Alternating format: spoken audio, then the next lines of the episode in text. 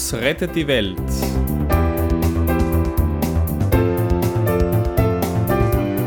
Ein Podcast für alle, die selber denken.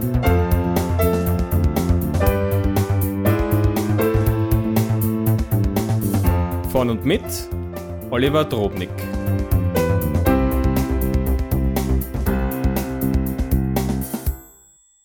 Willkommen zur siebten Folge meines Podcasts vom 8. Juni 2008, Zauberei. Heute lernen Sie von mir das Zaubern. Nein, keine billigen Tricks, echte, wunderbare, faszinierende Magie. Ich erwähnte meine Tanzschulbesuche bereits in Folge 4. Nach dem Ende jeder Tanzstunde ging ich dann meist mit meinem damaligen besten Freund in ein Café in der Wiener Innenstadt, das den Titel Magic Moment trug. Da hatte sich der damalige Besitzer des größten Zaubergeschäfts von Österreich einen Traum erfüllt, denn er wollte ein Lokal haben, welches sich einerseits durch die Gastronomie selbst tragen würde, andererseits einen öffentlichen Ort etablieren, an dem die Zauberkunst einen fixen Platz hätte. Besagter bester Freund hatte mich damals zur Zauberei gebracht. Wir hatten uns amerikanische Spielkarten gekauft und übten damit allerlei Kartentricks und damit unsere Fingerfertigkeit. In diesem Café Magic Moment traten immer wieder Zauberkünstler auf, manchmal auf der kleinen Bühne dort, zumeist aber mit ihren Close-up-Routinen. So nennt man es, wenn ein Zauberer eine Anzahl von Kunststücken an jedem Tisch vor der Nase der dortigen Gäste wiederholt. Karten, Münzen, Bälle, Seile und ähnliche kleine Utensilien waren die Akteure, der Bistrotisch wurde für einige Minuten die Bühne. So sahen wir, mit vom Tanzen beschwingter Laune, an einem Tisch im Keller dieses Lokals, als plötzlich ein Zauberer zu unserem Tisch kam. Er hatte einen schwarzen Anzug an, hochgekrempelte Sakkoärmel und einen so liebenswert verwirrten Gesichtsausdruck. Er stellte sich als Pat Leonard vor und fragte, ob er für uns zaubern dürfe, was wir natürlich begeistert bejahten. Pat war ein echter Profi. Er zeigte uns unter anderem eine Variante des klassischen Becherspiels, wo man drei Metallbecher hat, unter denen kleine rote Bälle magisch hin und her wandern und wo am Ende große Zitrusfrüchte darunter erscheinen und man sich fragt, die Bälle gehen sicher noch mit Fingerfertigkeit, aber woher kommen verdammt nochmal diese Zitronen her? Pat zückte dann so ein Kartenspiel, wie wir es auch hatten, und hob das auf eine spektakuläre Weise ab. Ich rief erstaunt aus, boah, das will ich auch können, nahm meine eigenen Karten in die Hand und begann zu probieren. Pat wiederholte den Griff einige Male, aber weder ich noch mein Zauberfreund besaßen damals die nötige Übung oder Fingerfertigkeit, um ihm das nachzumachen. Dann tat Pat Leonard etwas, das mein Leben für immer verändern sollte. Er bot mir an, mir das Zaubern beizubringen. Ich traf mich einige Male mit ihm und er weihte mich in alle Prinzipien der Unterhaltungsmagie ein. Die besagte Abhebetechnik erlernte ich genauso wie einige sehr lustige andere Kunststücke. So kam es, dass ich ein wenig später begann, im kleinen Rahmen öffentlich aufzutreten. Da war das China-Restaurant, in dem ich meine Lachmuskeln entdeckte, da war der berühmte Machfelderhof, wo ich einige Wochen lang immer am Wochenende für Geburtstagsgesellschaften zauberte, Kindergeburtstage genauso wie kleine Feste in Privatwohnungen. Solange Geld keine Rolle spielte, hatte ich immer großen Spaß und das gleiche galt auch für mein Publikum. Aber irgendwie denkt man dann auch, dass man eigentlich einen Lohn für seine Dienstleistung erhalten sollte. So begann ich bei meinen privaten Zauberengagements 1000 Schilling in altem Geld zu ver verlangen und hatte immer ein schlechtes Gefühl dabei, so teuer zu sein. Dann organisierte ich mal einen anderen Zauberprofi für einen Ball in Krems als Mitternachtsanlage. Der verlangte, soweit ich mich das erinnern kann, sogar 10.000 Schilling dafür, dass er sich um Mitternacht vor einer betrunkenen Meute zum Kasperl machte. Das war für mich der Bruch. Ich konnte nicht meine Gefühle abschalten und mich für einen noch so hohen Geldbetrag verhöhnen lassen. Ich bekam das Gefühl, Zauberkunst wäre kindisch, würde mir im wirklichen Leben nichts bringen und obendrein könnte ich ja nie so gut und abgehärtet werden wie die Handvoll Zauberprofis, die ich damals kennenlernen durfte. Pat Leonard, mit dem ich mich sporadisch noch traf, probierte noch, mich zu ermuntern, doch die Mädchen in meinem Alter zu verzaubern. Das wäre doch eine wirklich sinnvolle Anwendung der Zauberei. Ich steckte damals mitten in meiner emotionalen Pubertät und litt darunter, dass sich keine Mädchen für mich interessierten. Aber meine Angst war zu groß geworden, mich zu blamieren und einer potenziellen Herzensdame als unreif und kindisch zu erscheinen. Obendrein hatte ich immer ein Problem damit, dass jemand denken könnte, ich wolle mich aufdringen. Zauberei und das Bedürfnis, von allen gemocht zu werden, ließen sich in meinem Kopf einfach nicht vereinbaren. Die Magie war draußen, mein Leben wurde wieder fad und normal. Erst jetzt, wo ich doppelt so alt bin, sehe ich einige Zusammenhänge und Prinzipien, die ich damals in meiner Angst nicht sehen konnte. Menschlichkeit und Magie sind enger miteinander verknüpft, als ich es sehen konnte. Für mich war Zauberei eher eine weitere Art, Menschen zu unterhalten, etwa so wie mein Klavier. Das Kartenspiel war ein Instrument, die magischen Geschichten, die ich damit erzählte, waren die Musik. Heute weiß ich, dass die Prinzipien der Zauberei, Magie und Illusion uns permanent umströmen. Die Welt zu retten heißt, sich zum Herr dieser Prinzipien zu ernennen und sie für sich und die Welt zum Positiven einzusetzen. Deswegen ist dies heute mein Thema, mein Vorschlag an Sie, zaubern wir uns eine bessere Welt.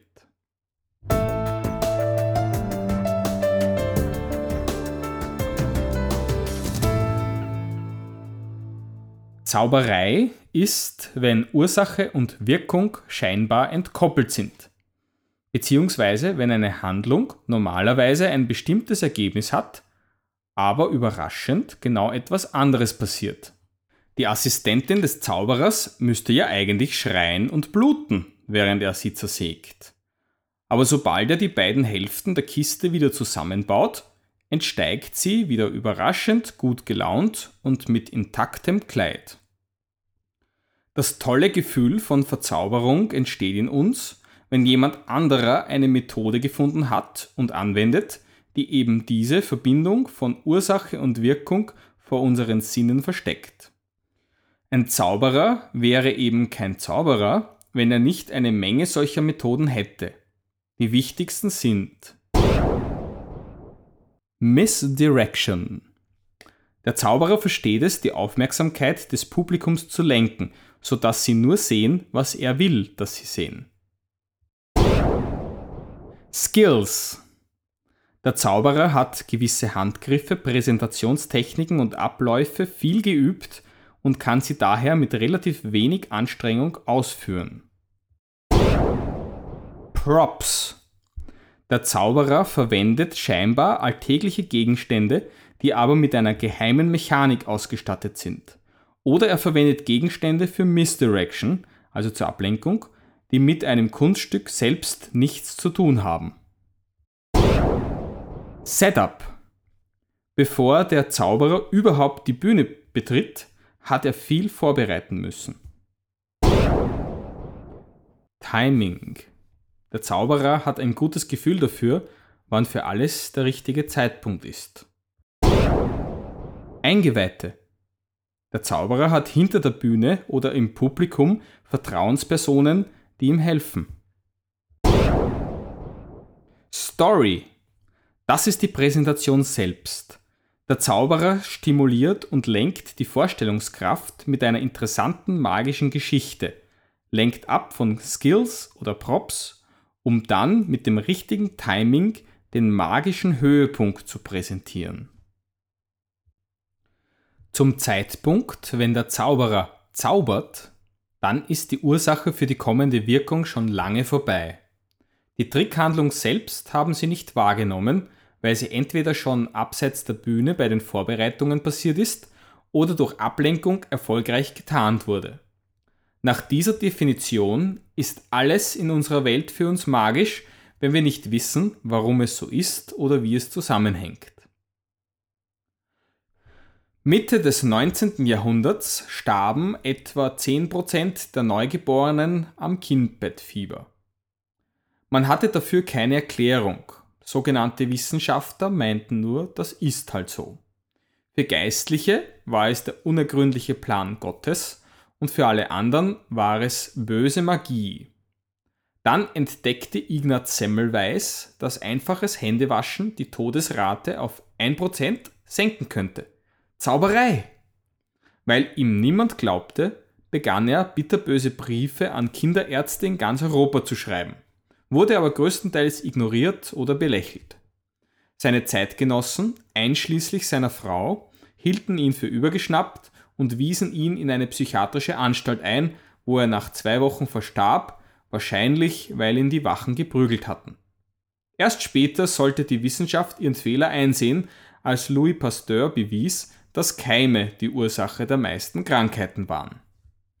Die Wissenschaft arbeitet daran, möglichst alle Zusammenhänge zwischen Ursache und Wirkung aufzudecken. Und je mehr sie dies tut, umso kühler, steriler und weniger magisch droht unsere Welt zu werden. Zu viel zu wissen ist oft aber gar nicht so zielführend. Engländer sagen, Ignorance is bliss. Das heißt, wörtlich übersetzt, Unwissenheit ist Glückseligkeit. Das deutsche äquivalente Sprichwort ist, was ich nicht weiß, macht mich nicht heiß. Aber dies trifft nur einen Teil des Originals. Denn die meisten Leute denken, dass es bedeutet, dass ich mich nicht über etwas aufregen kann, das ich nicht weiß. Dabei geht es gar nicht darum. Unwissenheit ist deswegen Glückseligkeit, weil sie uns einen Handlungsspielraum lässt. Stufe 1 der Unwissenheit ist, einen Lichtschalter einzuschalten, ohne dass man erklären kann, wie der Strom fließt. Stufe 2 ist mit großen neugierigen Augen durch die Welt zu gehen und Zusammenhänge zu entdecken, die die Wissenschaft bisher noch nicht erklären kann. Dann geht es aber nicht darum, die wissenschaftlich rationale Erklärung zu suchen, sondern die gefundenen Mechanismen zu seinem eigenen Vorteil zu nützen. Frauen gehen viel geschickter mit Unwissenheit um als Männer. Die meisten Männer haben das sogenannte Male Answer Syndrome. Sie müssen zwanghaft auf jede Frage eine rationale Erklärung liefern oder zumindest behaupten, dass sie eine hätten. Frauen hingegen sehen überhaupt nichts dabei, schlicht zu sagen, keine Ahnung, was denkst du? Ja, das männliche Ego ist der Hauptzerstörer von Magie in dieser Welt. Dabei haben wir Menschen ein ganz tiefgehendes Bedürfnis nach Zauberei. Der Glaube, dass es Zusammenhänge gibt, die wir nicht erklären können, motiviert uns, auf die Suche nach ihnen zu gehen. Wir zaubern ein Essen. Eine schöne Frau ist bezaubernd. Die Franzosen sagen Enchanté zur Begrüßung und sagen damit, ich bin von ihnen verzaubert. Es geht uns wunderbar. Wir hoffen auf eine wundersame Geldvermehrung und wenn ein Wiener unerwartet ausrutscht, dann zaubert's ihn. Aber nicht nur in der Sprache finden wir diese Hinweise auf unseren Magiebedarf. Wir beten zu Gott, wir bestellen beim Universum, wir bauen Feng Shui-Häuser und Gärten. Wissenschaft alleine befriedigt uns einfach nicht. Doch wie nun könnten wir uns wirklich eine bessere Welt zaubern?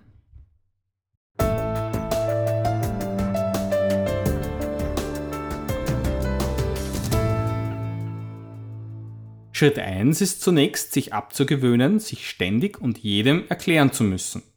Der Vorteil heutzutage ist ja, dass sie nicht mehr auf den Scheiterhaufen kommen, wenn sie unerklärliche Dinge tun oder gar behaupten, sie könnten wirklich zaubern. Schritt 2 ist zu akzeptieren, dass die Umstände so sind, wie sie jetzt sein müssen. Wenn das nicht der gewünschte Endzustand ist und sich auch kein normaler rationaler Weg anbietet, dann müssen wir eben einen Weg zum Ziel zaubern. Wäre das Ziel nämlich möglich oder gar einfach, dann wären wir ja schon dort. Genau das ist immer ein Ziel, das einem Zauberer gerade recht ist. Nur dann wird sein Publikum begeistert sein. Das Unmögliche erledigen wir sofort, Wunder dauern etwas länger. Schritt 3 ist, dass wir wie ein Magier zu denken beginnen. Fragen Sie sich, wenn ich wirklich, wirklich zaubern könnte, was würde mein Publikum dann sehen? Wie würde ich handeln? Wie würde ich reden? Sammeln Sie mögliche Prinzipien, nach denen es funktionieren kann, notfalls erfinden Sie neue. Üben, üben, üben. Besorgen Sie sich die nötigen Props. Wenn diese noch nicht existieren, dann bauen Sie sie. Lassen Sie sich aber niemals diese Anstrengung anmerken. Es kann sein, dass Sie Ihr ganzes Leben für einen einzigen großen Auftritt üben. Haben Sie Geduld. Manchmal muss die Technik erst genau den Puzzlestein erfinden, der ihnen noch fehlt. Doch geben sie nie auf. Sie sind ein magischer Forscher. Vielleicht arbeiten sie an ihren 100 größten Kunststücken, aber nur zwei oder drei funktionieren in Wirklichkeit. Wenn Sie niemanden von den 97 Fehlschlägen erzählen, wird jeder denken, dass alles magisch ist, was Sie tun. Ein praktisches Beispiel bin ich selbst. Leute, die wollen, dass ich ihren Computer richte, glauben, ich hätte ein magisches Händchen für PCs. Meist reicht es, dass ich nur kurz die Hand auflege und einen Zauberspruch murmle, dass das Drum wieder spurt. Ich nütze schamlos den Vorführeffekt aus. So nennt man das, dass der Fehler, den man zuvor ständig gehabt hat, immer weg ist, wenn ein Experte zuschaut. Wenn die Handauflegung nicht funktioniert, dann brauche ich meist nur ein paar Klicks mit der Maus an die richtigen Stellen machen, während ich noch so tue, als wäre der Computer vermutlich nicht mehr zu retten. Dann klatsche ich lässig in die Hände und es geht plötzlich wieder. Mehr darf mein Computerzauberpublikum aber nicht mitbekommen, denn sonst würde die Illusion zerstört werden. Dass ich viele, viele Nächte an allerlei Computerproblemen herumgeübt habe, das Internet als allwissendes EDV-Orakel nütze und dass ich kleine zauberhafte Werkzeuge verwende, das braucht ja keiner zu wissen. Zum Abschluss verrate ich Ihnen noch ein Kunststück, das Sie ganz einfach auch zu Hause nachzaubern können. Das ist auch gleichzeitig Ihre Hausübung für dieses Mal.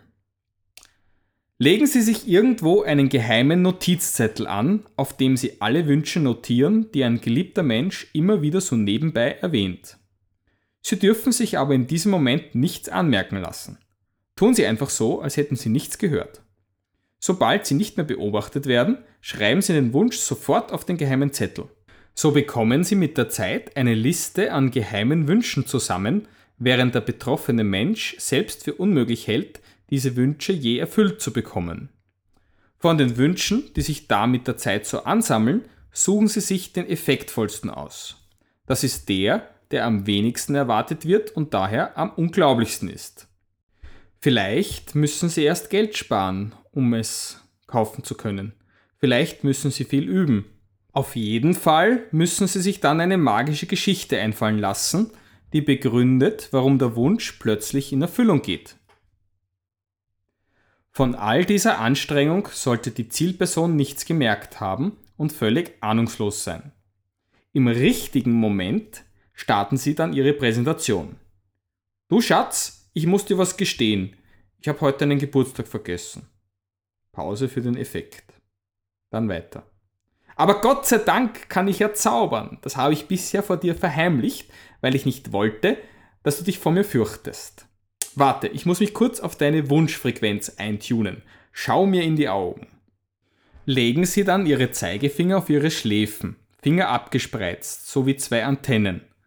Tun Sie, als ob sie noch keinen wirklich klaren Empfang haben und sagen sie, ah, da kommt was. Äh, nein, das war ich selbst. Ich muss noch etwas nachstellen. Bewegen sie ihre Hände und rufen dann aus, ah, da habe ich was. Tun sie jetzt so, als würden sie Atome aus der Luft pflücken und unsichtbar vor dem Zuschauer zusammenballen. Ich brauche nur ein paar Elemente aus der Luft pflücken. Geben Sie den unsichtbaren Ball in Ihre rechte Hand und halten Sie diese Faust der Zielperson unter die Nase. Bitte jetzt magisch pusten. Dann machen Sie eine Wurfbewegung in Richtung des Ortes, wo Sie das Geschenk versteckt haben. Abracadabra, dein Geschenk ist jetzt unter dem Sofa erschienen. Natürlich sollten Sie es nicht verpackt haben und jegliche Spuren des Kaufes entfernt haben. Denn das wäre ziemlich unmagisch. Lassen Sie sich nicht übertölpeln, Ihr Geheimnis zu verraten, wenn Sie gefragt werden, wie Sie das gemacht haben. Ihre Antwort ist ein wissendes Lächeln und Zauberei. Ein wenig mehr Zauberei macht die Welt wieder zu einem Platz voller Wunder. Und wenn das nächste Mal jemand für Sie zaubert, dann seien Sie gefälligst begeistert und schätzen Sie still den ganzen Aufwand, den die andere Person für Sie heimlich getrieben hat. Damit verabschiede ich mich wieder einmal und freue mich, wenn Sie mich nächstes Mal einschalten, wenn es wieder heißt, Drops rettet die Welt. Bis dahin viel Spaß.